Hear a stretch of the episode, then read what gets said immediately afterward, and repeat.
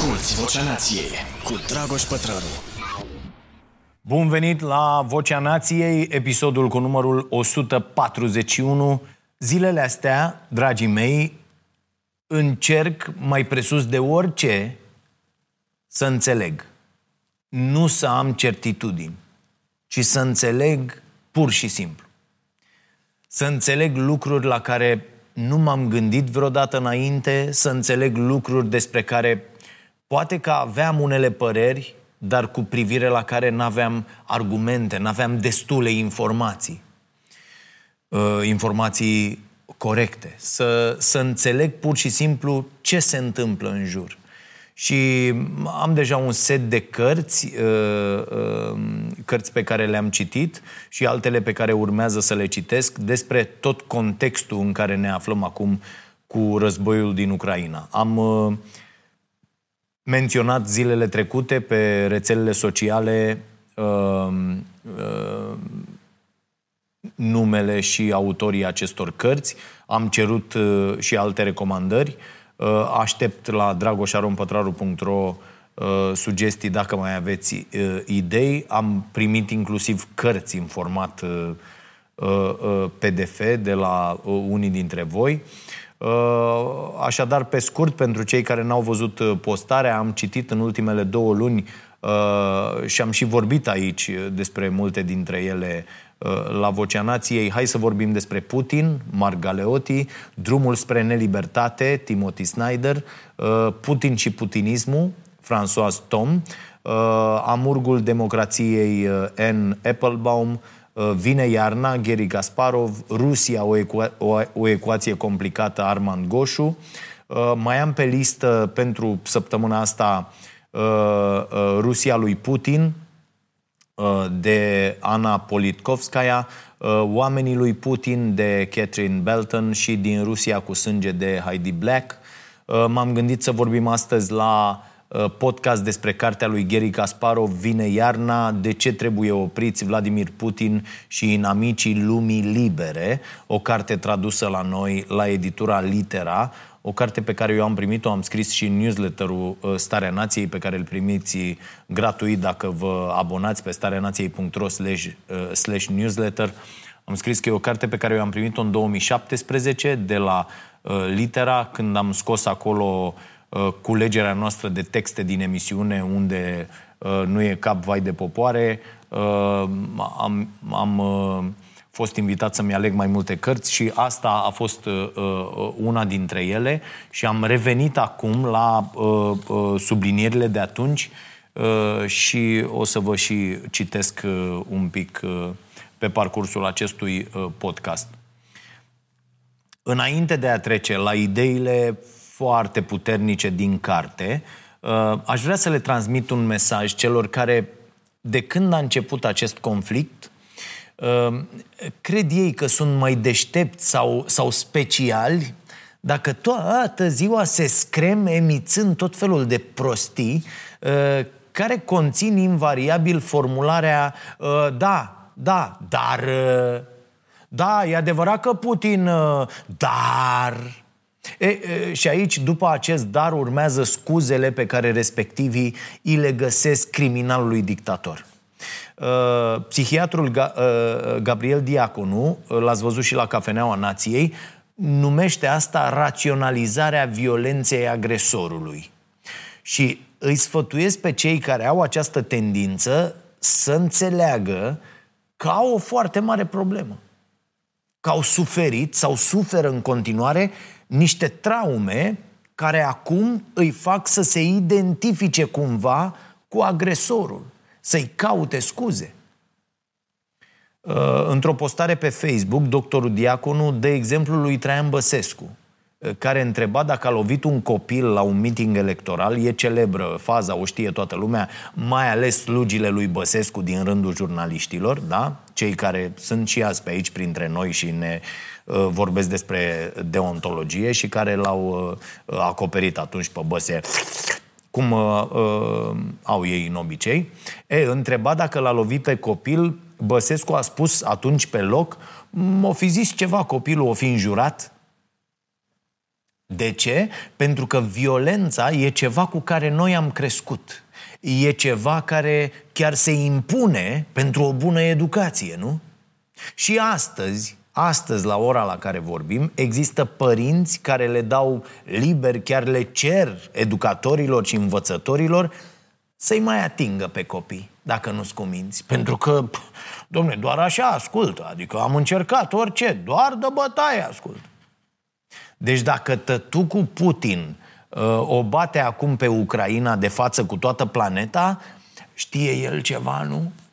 Și a făcut ea ceva dacă... Ehe, da, e incredibil acest mod de gândire, dar face parte din noi, mai ales din generațiile care au prins bătaia ca instrument de educație. Acasă și la școală. Uite, eu unul am luat mult mai multă bătaie la școală decât acasă în copilărie. Deci la școală, de la profesor, de la educator, de la... Deci, dacă aveai părinți buni, avea grijă școala să-ți dea educația necesară. Nu-s de acord cu tot ce spune medicul diaconu în postarea respectivă, pentru că despre o vină a vestului în ceea ce se întâmplă astăzi în Ucraina, voi vorbi și eu în episodul de azi, pentru că despre asta este și cartea lui uh, Kasparov. Doar că nu pe principiul, da, dar... Uh, și asta pentru simplu motiv că nimic, absolut nimic din ceea ce s-a întâmplat nu poate justifica în vreun fel ce face Putin azi, ce face de 25 de zile, iată, în Ucraina. Teza cărții Vine iarna este următoarea.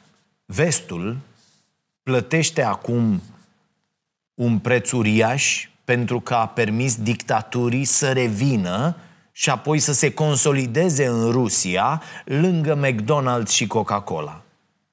Da? Și Nestlé, care, iată, citeam azi că refuză să părăsească Rusia și multe alte astfel de corporații pentru care profitul e mai presus de orice. Interesant e că acel acum descris în carte de Kasparov înseamnă de fapt anul 2015. Cartea a fost publicată atunci, după ce Putin a anexat Crimea. Sunt vremuri pe care le-am trăit, chiar dacă nu la nivelul de astăzi, când amenințarea nucleară și un posibil război mondial sunt idei cu care, iată, ne obișnuim. Am cunoscuți care și-au făcut deja nu doar pașapoarte, ci și provizii care să-i țină câteva săptămâni bune, de la uh, combustibil la hrană și la stabilirea locului în care vor merge în caz de ceva. Sigur că e mai bine să fii pregătit decât să nu fii pregătit, cum spune președintele nostru și îi înțeleg foarte bine pe cei care fac asta pentru că îi ajută să fie mai siguri pe ei, să funcționeze normal, să nu intre în panică știind că sunt pregătiți pentru orice s-ar întâmpla. E, revenind la cartea lui Kasparov, ă, ă, de atunci, din 2014, deci, vestul tot plătește prețul, iar prețul tot crește. Istoria și evenimentele politice nu sunt la fel de clare ca șahul la care Kasparov, știți foarte bine, a excelat, dar și ele urmează totuși un oarecare tipar. Iar dictatura lui Putin n-a apărut de nicăieri. A urmat și ea un astfel de tipar. Punctul cel mai vizibil din acest tipar, pe care îl identifică în carte Kasparov, este nonșalanța cu care Occidentul a tratat ascensiunea autoritarismului după finalul războiului rece și a permis apariția de zone care abundă în autoritarism peste tot în lume. Și te încearcă un sentiment foarte ciudat citind cartea asta și chiar vă recomand foarte tare să o citiți. E, e ciudat sentimentul pentru că în timp ce citești, îți dai seama că te afli exact în situația descrisă de autor acolo. Pare, uh, pare cumva că e o carte scrisă acum, azi. Și uh, uh, pare din nou atât de evident, uitându-te înapoi, că toate uh, semnele și toate avertizările cu privire la Putin existau, erau acolo. Existau oameni și există oameni care au scris despre Putin și despre putinism ani de zile. Uh, oameni care propuneau măsuri concrete împotriva uh, uh, acestui om și împotriva regimului său. La fel cum și Anne Applebaum scrie de ani de zile despre ascensiunea autoritarismului peste tot în lume, iar țările democratice nu aud nimic. Nimeni nu e suficient de atent la pericolul pe care dictatorii îl reprezintă. Pentru că atenția, iată, și de data asta a fost în cu totul alte părți. Normal, pentru că vorba cântecului, e foame de bani, e foame de bani, băieți, nu? Gary Kasparov este unul dintre cei mai mari critici ai lui Putin. De ani întregi avertizează cu privire la faptul că Putin e tot mai izolat de valorile din vest și că există riscul să aibă o, o reacție periculoasă, violentă împotriva Ucrainei într-o primă fază. Dar iată, nimeni n-a părut să-l asculte în toți acești ani. De ce? Păi, vă răspund tot cu niște întrebări. De ce n-ascultă nimeni de ce spun oamenii de știință care ne avertizează cu privire la criza climatică? Da? Să ne gândim un pic că la fel vom vorbi despre uh, uh, toate lucrurile uh, care se vor fi întâmplat și despre care am fost avertizați și vom spune peste niște ani, bă, dar de ce nu am fi făcut mă nimic? Apoi, de ce n-ascultă nimeni ce spun medicii cu privire la, uite, la răspândirea unui virus? De ce nu e nimeni atent la pericolele pe care le reprezintă creșterea uriașă a inegalității uh, din toate societățile de pe pământ? Și interesant e că, pe de o parte, toate avertizările lui Kasparov au existat, au fost vizibile, chiar dacă au fost ignorate, dar, pe de altă parte, toți liderii Occidentului s-au declarat foarte surprinși astăzi de acțiunile lui Putin. Nimeni nu se aștepta ca Putin să invadeze Ucraina, deși tot timpul, repet, semnele au fost acolo. Ba mai mult, povestește foarte bine Kasparov în carte, Putin, ca un animal care știe doar de forță, a înaintat, a văzut că nu îi se întâmplă nimic, a mai făcut un pas și încă un pas și încă un pas, a prins din ce în ce mai mult curaj și a cumpărat pur și simplu bunăvoința și prietenia liderilor uh, Occidentului, înaintând cu fiecare zi către ceea ce trăim azi. Și o să vă citesc un pic din, uh, uh, din carte, ca să uh, înțelegem și mai bine.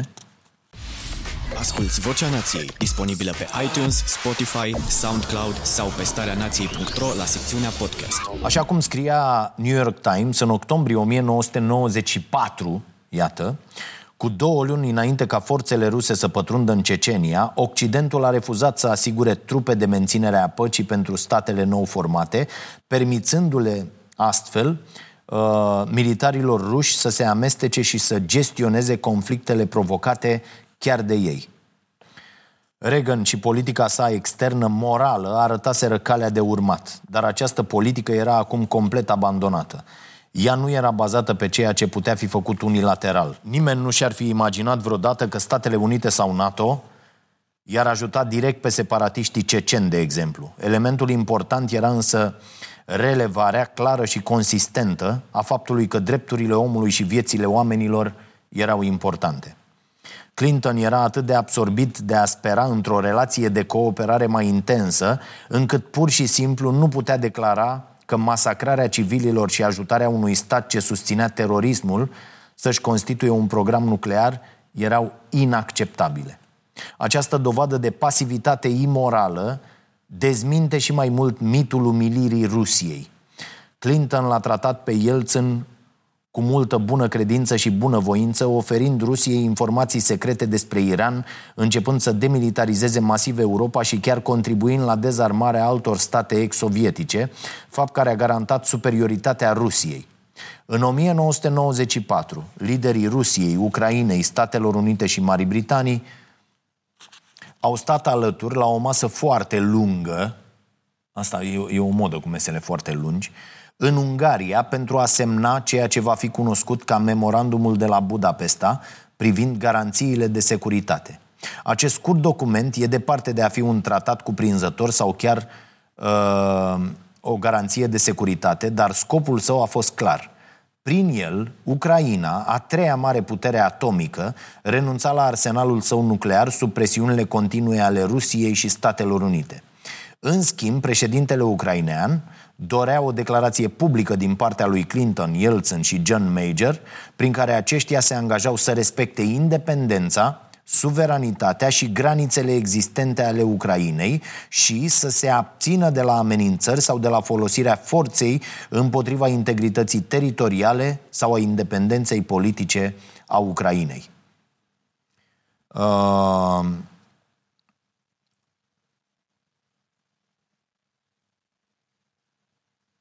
Imediat, uh, ca să aibă sens, uh, sar aici ceva, dar nu știu dacă să leagă. Uh, Uh, când am discutat cu, prime, cu primul președinte ucrainean, uh, Kravchuk, la Kiev, la finele lui 2004, el era indignat că Statele Unite trădaseră Ucraina în favoarea lui Putin, renegând obligațiile asumate de Clinton la Budapesta. El a declarat că Bill Clinton fusese acela care mai mult decât Yeltsin exercitase presiune asupra sa și asupra președinților Kazakhstanului și Belarusului pentru a-și preda arsenalele nucleare. Fără îndoială că acesta a fost un scop lăudabil și a însemnat o realizare redutabilă la vremea respectivă. Dar ce se poate spune când 20 de ani mai târziu, Ucraina este practic neputincioasă în fața mașinăriei de război sprijinite pe focoase nucleare a lui Vladimir Putin, iar Statele Unite își manifestă părerea de rău, deși ar fi trebuit mai bine să citească documentul de la Budapesta. Uh, uh, o să revin și cu alte pasaje. Kasparov crede că orbirea asta în fața tuturor semnelor vine ca urmare a unei erori de gândire pe care o facem cei mai mulți dintre noi. Aceea de a crede că toată lumea gândește la fel ca noi. Și asta e ceva ce experimentează fiecare dintre noi. Credem că opinia noastră despre ceva e împărtășită de toată lumea.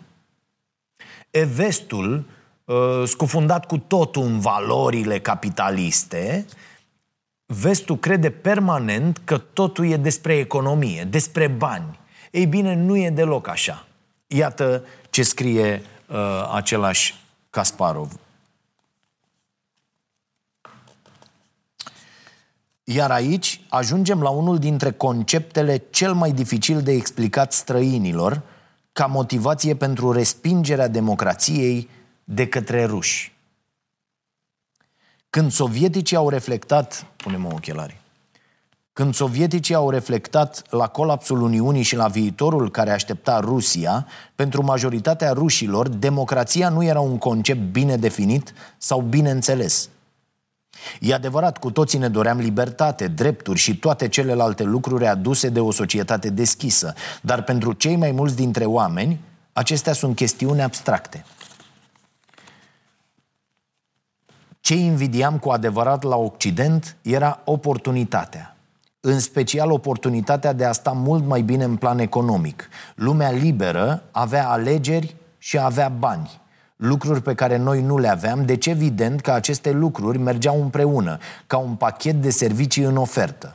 Așadar, atunci când au luat cu asalt turnele de vot în 1991, 91, pardon, spre a-l vota prima oară pe Yeltsin, majoritatea rușilor s-au așteptat ca acestea, acestea urnele, da, să funcționeze ca niște bancomate. Băgai buletinul de vot, de vot și din urnă ieșeau banii. Această neînțelegere conceptuală a ușurat mai târziu sarcina unui autocrat precum Putin de a reprima drepturile civile, pretinzând că democrația eșuase, că fusese doar un truc occidental pentru a exploata Rusia și așa mai departe. Iar situația economică n-a fost nici ea de vreun folos. Dacă exista ceva mai rău decât niște rafturi goale, atunci acel ceva e reprezentat de niște rafturi pline de produse scumpe pe care nu-ți permiți să le cumperi. Uh, Mark Galeotti spune, de exemplu, în cartea Hai să vorbim despre Putin, că nu banii îl mișcă de fapt pe Putin – aparent nici nu știe pe unde își ține banii depozitați sau măcar câtă avere are. Nici ideologia nu este neapărat baza motivației lui, ci de fapt Putin n-ar avea vreo apartenență la vreo idee, chiar dacă se ghidează după filozofia lui Ivan Ilin, despre care am vorbit în episodul cu drumul către nelibertate. Adică acea filozofie de blocare permanentă a minților oamenilor într-o stare de alertă continuă, în care peste tot există doar dușmani. Dușmani reali, dar mai ales imaginari. Cu alte cuvinte, nu pentru bani și nu din vreo ideologie a intervenit Putin în Georgia în 2008, în uh, Ucraina în 2014 și din nou în Ucraina acum ci din simplul motiv că e un patriot care crede că Rusia ar trebui să fie considerată minunată din simplu motiv că este Rusia. Putin chiar crede că a reușit să ridice din genunchi poporul rus.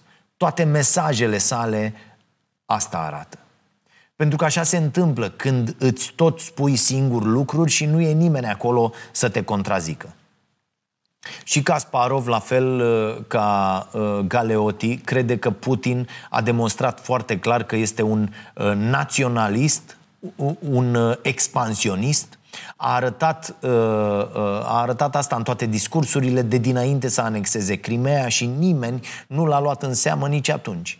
Ce a făcut apoi? A invadat Crimea, ceea ce ceea ce e incredibil e că nici măcar nu s-a ascuns cu privire la intențiile lui. Și are Kasparov o idee foarte interesantă, zice că pare că am avea uh, uh, un fel de alergie la toate uh, avertizările că evenimentele din trecut se pot repeta. Și avem senzația asta proastă că Putin nu-și va distruge, domne, vreodată afacerile, ce-ai tâmpit, de ce avem această gândire? Pentru că nouă ni se pare irațional ca așa ceva să se întâmple. Da? Nouă ni se pare că banii sunt mult prea importanți. Ei bine, nu sunt. De la o anumită sumă în sus, nimic nu mai contează. Vedeți? E foarte importantă perspectiva din care privim tot ceea ce se întâmplă. Ne putem înșela foarte ușor dacă nu avem destule informații despre situația de acolo, despre Putin și putinism. De-aia e important să-i citim pe acești oameni. Zeci de ani de relații comerciale cu democrațiile ă, lumii au creat averi uriașe pentru statele autocratice ca Rusia sau China. Și cu toate averile astea, dictatorii își creează infrastructuri uriașe atât în țară cât și în afară. Și poate chiar mai mult în afară, pentru că înțeleg foarte bine cât de important e să influențezi discuțiile, ideile, agenda publică. Iată, și noi aici în România, de foarte multe ori, și am avertizat asta de multe ori în ultimii aproape 10 ani la emisiunea Starea Nației, ne ocupăm timpul uh, uh, discutând uh, lucruri care sunt impuse cumva în acest fel pe agenda publică, așa cum a fost impus tot de către Rusia Brexitul, așa cum uh, uh, s-a întâmplat cu Trump și uh, așa cum mașinăria asta incredibilă de la, de la Kremlin, de, de fake news, a ajuns, iată, să slăbească uh, uh, foarte mult, nu, nu singură mașinăria asta, da? Uh, uh, să slăbească foarte mult democrațiile puternice. Dictatorii uh, nu-și păstrează puterea doar prin violență ci și prin faptul că fură pur și simplu resurse din țările lor și le ascund în alte părți. Apoi se folosesc de toată averea ascunsă ca să cumpere influență în jurul lumii și să își păstreze puterea. Da? Ne uităm zilele astea la acest uh, uh, Schröder, da? uh, care este cu toată căpățâna vârât în, în uh, fundul lui Putin.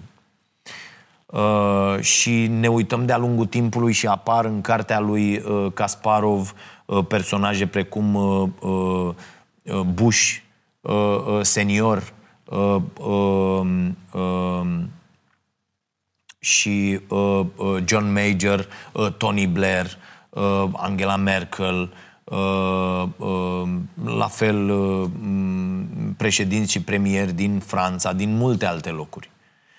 După ce Putin a anexat Crimea, am auzit constant că uh, Europa nu poate acționa împotriva Rusiei pentru că, domne, Europa este dependentă de energia provenită din Rusia. La câteva luni distanță după episodul Crimea, Europa tot căuta alternative la gazul rusesc sau se gândea măcar la această posibilitate. Unde suntem azi, după atâția ani? Tot acolo. Și aici întreb și eu așa, ca opinia publică, am făcut-o și la ediția specială despre energie de la uh, uh, Prima TV. Am, am avut acolo o ediție specială Starea Nației.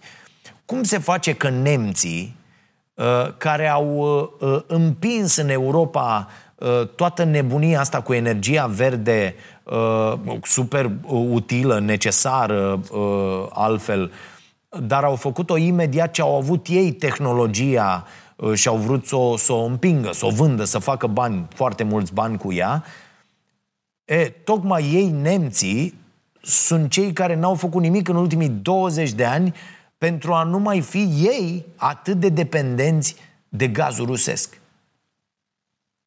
Nu știu, aici poate doamna uh, Merkel, buna prietenă a lui Putin, poate să le dea mai multe explicații nemților. Și nouă tuturor, că și din cauza acestor lideri ne aflăm astăzi aici. Ideea de bază în tot acest timp a fost aceea că ă, țările libere, democrațiile, vor folosi legăturile economice și sociale ca să elibereze statele autoritare. Însă, în realitate, statele autoritare n-au făcut altceva decât să abuzeze de aceste legături și să răspândească uh, corupția. Iar Europa n-are nici acum, din păcate, voința politică necesară ca să se sacrifice pe termen scurt în numele unei bunăstări pe termen lung. Din păcate, politicienii lumii, nu doar uh, uh cei români, gândesc uh, uh doar pe 2, 3, maximum 4 ani. Sunt incapabili să gândească pe termen mai lung. Uh, țările astea uh, autocratice închise exteriorului exploatează tocmai deschiderea țărilor democratice prin faptul că pot să răspândească propaganda acolo, pot să influențeze ce se întâmplă în presă. Vedem asta, ne-am lămurit acum, da? cu toți șoșocii și toate șoșoacele și toți simionii de fapt ce se întâmplă. Da? Astfel, acești oameni pot să influențeze partide politice, formarea lor, iată, pot induce în eroare atât de mulți oameni să voteze aceste partide extremiste care fac agenda Rusiei. Kasparov, Kasparov explică foarte bine în carte cum a fost distrusă libertatea de exprimare, cum a fost uh, uh, aliniată toată presa în spatele lui uh, Putin. Și mai am aici ceva. Uh, după um, um, știți că a fost acel incident cu uh, submarinul, uh, vedeta flotei maritime a, a Rusiei și a fost acel accident în care Rusia a refuzat ajutorul și după o săptămână a venit cineva să salveze, să-i salveze pe cei de pe submarinul Kursk și bineînțeles că toți erau morți acolo. Ehm, e Putin, în loc să facă o anchetă, să vadă cine e vinovat, să va... Putin care era, atenție, la Soci în vacanță, da? n-a plecat din vacanță uh, și el a admis apoi într-un discurs că asta a fost o greșeală uh, și uh, în loc să rezolve cumva problema, el s-a năpustit asupra presei care dezvăluise adevărul. Prin urmare, în mai puțin de șase luni de, cât, de când Putin devenise președinte, Doi dintre cei mai influenți oligarhi ruși se aflau în exil. Structura constituțională de putere a țării fusese modificată radical în beneficiul Kremlinului, iar canalele de media libere se prăbușeau ca piesele de domino. În șase luni, principalul mit construit în jurul acestor evenimente susținea că Putin doar curăța orașul asemenea unui bun șerif. Poporul rus îi ura pe oligarhi, considerându-i niște infractori care se credeau mai presus de lege. Și atunci intervenise Putin, mâna forte din serviciile de securitate, arătându-le tuturor că nimeni nu mai poate fi deasupra legii. Deloc rău. Chiar dacă prin asta forța limitele legii, ce altceva ar fi putut face, suna refrenul. Nu era nicio problemă că Putin confiscase bunurile private ale lui Gusinski sau Berezovski și că le încredințase altor oligarhi mult mai loiali sau că le pusese sub controlul direct al statului. De fapt, regimul lui Putin nu sfărâma corupția, ci o sanctifica. Era o metodă unică de a curăța orașul care implica alegerea unei garnituri de antreprenori și demonizarea alteia. Vă sună cunoscut? Se întâmplă și la noi. Ce făceau baronii locali psd de pildă? Ce au făcut în ultimii 30 de ani? Și baronii locali liberali, că de-aia sunt uniți acești oameni acum și se înțeleg atât, atât de bine. Orice firmă venea și zicea vreau să construiesc aia, am nevoie de o autorizație pentru nu știu ce, se spunea da, fără niciun fel de problemă, funcționarul X de la primărie sau de la Consiliul Județean acordă absolut tot ce trebuie, condițiile fiind următoarele. Să lucrați cu firmele astea, să faceți absolut tot prin acești oameni, să-i angajați pe ăștia să faceți... Toate aceste măsuri erau, veneau la pachet. De asta trebuie să luptăm împotriva acestor practici. Și de foarte multe ori s-a folosit lupta anticorupție, că aici voiam să ajung, s-a folosit această luptă anticorupție prin implicarea serviciilor, prin știți ce s-a întâmplat, da? În toată nebunia asta despre care am tot vorbit în ultimii uh, uh, 10 ani cu lupta împotriva corupției. Ea a fost folosită pentru a trece niște resurse din mâna unora în mâna altora, care făceau fix aceleași nenorociri, dar erau agreați pentru că uh, uh, cotizau în cu totul alte locuri. Foarte interesant. Iată cum reușim să înțelegem mult mai mult despre ce se întâmplă cu noi și la noi, văzând ce se întâmplă în alte părți. Și să nu uităm asta cu libertatea de exprimare, e foarte importantă și cartea este extraordinar de utilă uh, din acest punct de vedere, pentru că explică foarte bine cum în numele protejării cetățenilor, în numele, uite, luptei cu fenomenul fake news, da? se iau niște măsuri care amenință serios, inclusiv zilele astea, la noi în România, libertatea de exprimare. Da? Să nu uităm că cine nu luptă pentru libertate o va pierde. Și ar fi păcat să ni se întâmple și nouă. Asta din nou, că noi am mai fost acolo. Problema e că atunci când astfel de activități sunt expuse în public, oamenii se agită puțin și apoi, din păcate, uită destul de repede. Pentru că ne e cerută atenția în alte părți. Suntem tot timpul foarte, foarte ocupați. Vă amintiți uh, anul trecut de uh, fenomenul Pandora Papers? Cei mai mulți dintre clienții identificați în documentele acelea erau ruși. Peste 4.000 de ruși beneficiari de optimizări fiscale din care se fac și la noi, foarte uh, așa, la vedere, nu e nimeni deranjat, pentru că nu e așa, antreprenorii care fac optimizări fiscale sunt eroi în viziunea uh, acestei uh, catastrofe care poartă numele Florin Câțu. Da? Deci 4.000 de ruși erau beneficiari de optimizări fiscale, dintre care aproape 50 de oligarhi. Și ne-am revoltat cu toții un pic atunci și toată omenirea a trecut repede peste. Așa că uh, uh, tot grupul de intermediari care face posibilă această activitate de a ascunde bani și bunuri prin alte țări, adică avocați, consultanți fiscali, contabili, bancheri, să le și spunem tuturor că sunt niște mizerii, uh, oficial să știe că sunt niște mizerii, da? Deci toată uh, uh, uh, clica asta mizerabilă s-a întors imediat înapoi la treabă și a lucrat pentru ca averile oligarhilor să fie foarte, foarte bine protejate. E foarte dură sinceritatea cu care Kasparov spune că a știut încă de la început că mișcarea pro-democrație la care el se alătura în Rusia era una pierdută din start. Iar motivele erau dominația uriașă Uh, um, pe care Kremlinul o avea asupra uh, presei și sabotarea acestei mișcări din partea liderilor țărilor democratice, care continuau să, să-i valideze lui Putin toate acțiunile pe scena globală. E greu să promovezi reforme democratice când liderii la care uh, uh, te uiți după modele apar la televizor și în ziare împreună cu dictatorul. Ca și cum ar face cu toții parte din aceeași familie în primii ani ca activist, pentru că el se definește mai degrabă ca activist decât ca politician, Kasparov zicea că Putin e o problemă rusească pe care rușii trebuie să o rezolve, dar că va deveni în curând o problemă regională și apoi una globală dacă ambițiile lui rămân ignorate. Unde suntem acum? Fix în această situație.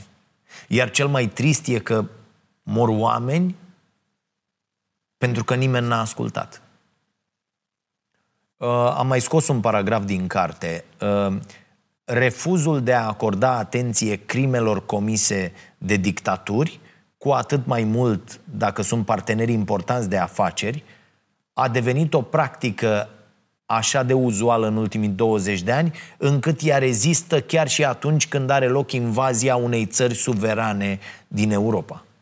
Statele Unite și Uniunea Europeană au sporit sancțiunile împotriva oficialilor din Rusia și împotriva industriei rusești, atenție vorbim despre anul 2015, dar prea puțin și prea târziu. Această generație de lideri din vest, mai scrie uh, Kasparov, refuză să admită că răul încă există în această lume și că nu poți negocia cu el, ci că trebuie să îl învingi în termeni absoluți. E clar că democrațiile secolului 21 nu sunt pregătite pentru această luptă. Am încheiat citatul. Iar democrațiile nu sunt pregătite și pentru că lecțiile războiului rece au fost uitate și abandonate cu o viteză uimitoare. La fel cum mi se pare că uităm acum lecțiile pandemiei și la nivel individual și la nivel colectiv, cu consecințe pe care le vom vedea în viitor. Iată, o decizie politică în cazul României a dus la ridicarea tuturor restricțiilor, fără niciun fel de, de calendar, fără niciun fel de creier. Da? Ă, dacă ar fi fost încă în opoziție, Rafila ar fi criticat foarte mult această măsură pe care el a luat-o, scăpându-se într-o declarație publică ă, că el n-ar fi făcut așa, dar cum ministrul sănătății e pielea sufletului acolo, ă, deciziile se iau politic peste ministrul sănătății. Da? Pandemia e departe de a fi plecat. Ea în continuare zilnic vieții. Dar autoritățile nu mai par interesate de asta pentru că oamenii nu mai par interesați de asta. E incredibil. Revenind, Kasparov spune că, de fapt, nu comunismul a dispărut când a căzut zidul Berlinului, ci dorința lumii libere de a reacționa ferm în fața opresiunilor căderea unui simbol nu coincide neapărat cu finalul a ceea ce reprezintă acel simbol. Când zidul uh, Berlinului a, a căzut, oamenii au avut motive să creadă că răul a fost învins. Au existat multe momente de bucurie, printre care și bucuria că lumea a scăpat de amenințarea unui război nuclear pe care Iată, o reîntâlnim astăzi. Însă atunci sentimentul era cu totul altul. Era așteptată o perioadă de pace care urma să dea naștere unei perioade de prosperitate pentru toată lumea. Nu vă aduceți aminte toate discursurile. Și zice Kasparov ceva interesant legat de victorii. E greu, e foarte greu să înveți ceva din victorii. Și el face aici o paralelă cu lumea șahului, dar e o paralelă uh, potrivită cu uh, uh, foarte multe sporturi. Dar în șah, spune Kasparov, cu fiecare victorie devine tot mai greu să îmbunătățești ceva la tine. Pentru că te lupți cu această senzație că ești suficient de bun, V-am spus uh, de foarte multe ori despre cât de leneș este creierul nostru. E aproape imposibil să-l convingi, de asta foarte mulți copii talentați la diverse lucruri se pierd pe drum. Lor le este foarte greu să, să se convingă, să convingă mintea emoțională, să-și convingă uh, uh, creierul uh, că trebuie să pună și foarte, foarte multă muncă lângă acel talent. Și atunci ei se pierd și reușesc mai degrabă cei care au înțeles că n-au atât atâtea, atâta înclinație, dacă e și o discuție cu talentul ăsta, dacă există sau nu, n-au atât de multe uh, uh, calități care să le permită uh, să nu muncească și atunci trebuie să completeze cu foarte multă muncă. Și combinația cea mai bună între cele două naște sportivi, artiști, oameni extraordinar de buni la ceea ce fac. În schimb, revin la, la uh, ceea ce spune Kasparov, cel care pierde știe că a făcut ceva greșit, așa că simte nevoia să devină mai bun, știe și unde să umble. E un răspuns natural al creierului. Răspuns care se manifestă și la nivel colectiv. E, dacă vreți, această politică a inevitabilității despre care vorbește Timothy uh, Snyder, despre asta e vorba aici. Occidentul a crezut la căderea Berlinului că e foarte clar că modelul, uh, uh, modelul Occidentului e cel câștigător, că progresul se întâmplă pur și simplu și că nu avem nimic de făcut ca să întreținem starea lucrurilor. Democrația a câștigat, băieții răi sunt de partea greșită a istoriei, uh, uh, o să-și revină și o să vină și ei de partea noastră, ceva de genul ăsta. Dar nimic nu se întâmplă așa din inerție. Nu există forțe ale istoriei care acționează așa de capul lor. Noi, oamenii, prin tot ceea ce facem, mișcăm tot. Noi și deciziile pe care le luăm, acțiunile noastre, valorile noastre. Când îl vezi pe președintele tău alături de un criminal și știi foarte bine ce se întâmplă uh, și spui cum a spus Bush, m-am uitat în ochii lui uh, Putin și am văzut un om uh, uh, cinstit, un om dintr-o bucată, un om care vrea să facă și să dreagă, ai o problemă când îl votezi din nou, nu? Și apropo de valori, uh, tot Kasparov spune că războiul rece n-a fost câștigat doar prin superioritate militară și economică, ci și prin expunerea unor valori, a unui anumit tip de moralitate. Nu putem să rezolvăm problemele globalizării cu aceleași ustensile legale și economice care le-au creat. Avem nevoie de instituții noi. Apropo de ONU, care se dovedește o instituție absolut inutilă în această perioadă. Avem nevoie de alianțe noi, poate chiar alianțe uh, uh, anticorupție, cum propunea într-un articol jurnalista N. Applebaum. Dacă să poți lupta cu corupția, cu autocrațiile, ai nevoie de gândire pe termen lung. Ai nevoie să nu te mai gândești la următoarele alegeri, la câte voturi vei primi. Adică e nevoie de un anumit gen de politician pe care lumea democratică de azi nu-l are, din păcate. Și ne referim la, la toată lumea, nu doar la noi. La noi nici atât. La noi e jale. Pentru că vestul continuă să mențină relații cu aceste state autocratice, să negocieze cu ele și chiar să le furnizeze arme și averi pe care aceste state ajung să le folosească în, în, în cele din urmă împotriva uh, cetățenilor și împotriva uh, vestului, iată că așa e acum toată uh, retorica. Ce facem de fapt noi? Hrănim crocodilul sperând că pe noi o să ne mănânce ultimii cum zicea Churchill. Iar scopul nu e să izolăm și să creăm ziduri în jurul oamenilor care trăiesc în regimuri autoritare, autoritare, nu? Ci să le furnizăm speranța și posibilitatea unui viitor mai bun. Însă ceea ce s-a întâmplat de fapt a fost că liderii lumii libere și democratice au vorbit despre valorile democrației în timp ce au continuat să trateze uh, Uh, să-i trateze pe dictatori ca pe uh, uh, parteneri egali de discuție. E clar că întreaga strategie de relaționare cu dictatorii a eșuat. Era clar încă de acum câțiva ani. E și mai clar acum, astăzi. Foarte interesant, Kasparov a postat un mesaj pe Twitter în ziua în care Rusia a invadat Ucraina, acum 25 de zile, și a scris acolo că după ani întregi în care a fost ignorat, pe 24 februarie a auzit toată ziua doar Gary, ai avut dreptate. Așa că a repetat ceea ce a zis și în 2014, după ce Putin uh, a anexat Crimea. Încetați să mai spuneți că am avut dreptate și ascultați ce spun măcar acum. Și a enumerat apoi câteva recomandări Sprijiniți armata Ucrainei acum, faceți orice, mai puțin să trimiteți trupe acolo. Falimentați mașinăria de război a lui Putin. Sechestrați toate averile lui Putin și ale găștii lui. Eliminați Rusia din orice instituție internațională. Scoateți toți ambasadorii din Rusia. Discuțiile n-au niciun rost. Nou mesaj trebuie să fie încetați sau veți fi izolați complet. Între timp s-au întâmplat multe dintre aceste lucruri. Uh, interziceți toate elementele mașinăriei de propagandă globală a lui Putin. Nu mai ajutați dictatorul să răspândească uh, minciuni și ură. Înlocuiți gazul și petrolul rusesc. Uh, acceptați că vor exista costuri și sacrificii. Am așteptat prea mult, prețul este mare, dar va deveni tot mai mare. Am încheiat citatul. Da, prețul este mare. Prețul moral este foarte mare pentru că liderii lumii s-au preocupat mai degrabă de uh, prețurile exprimate în bani.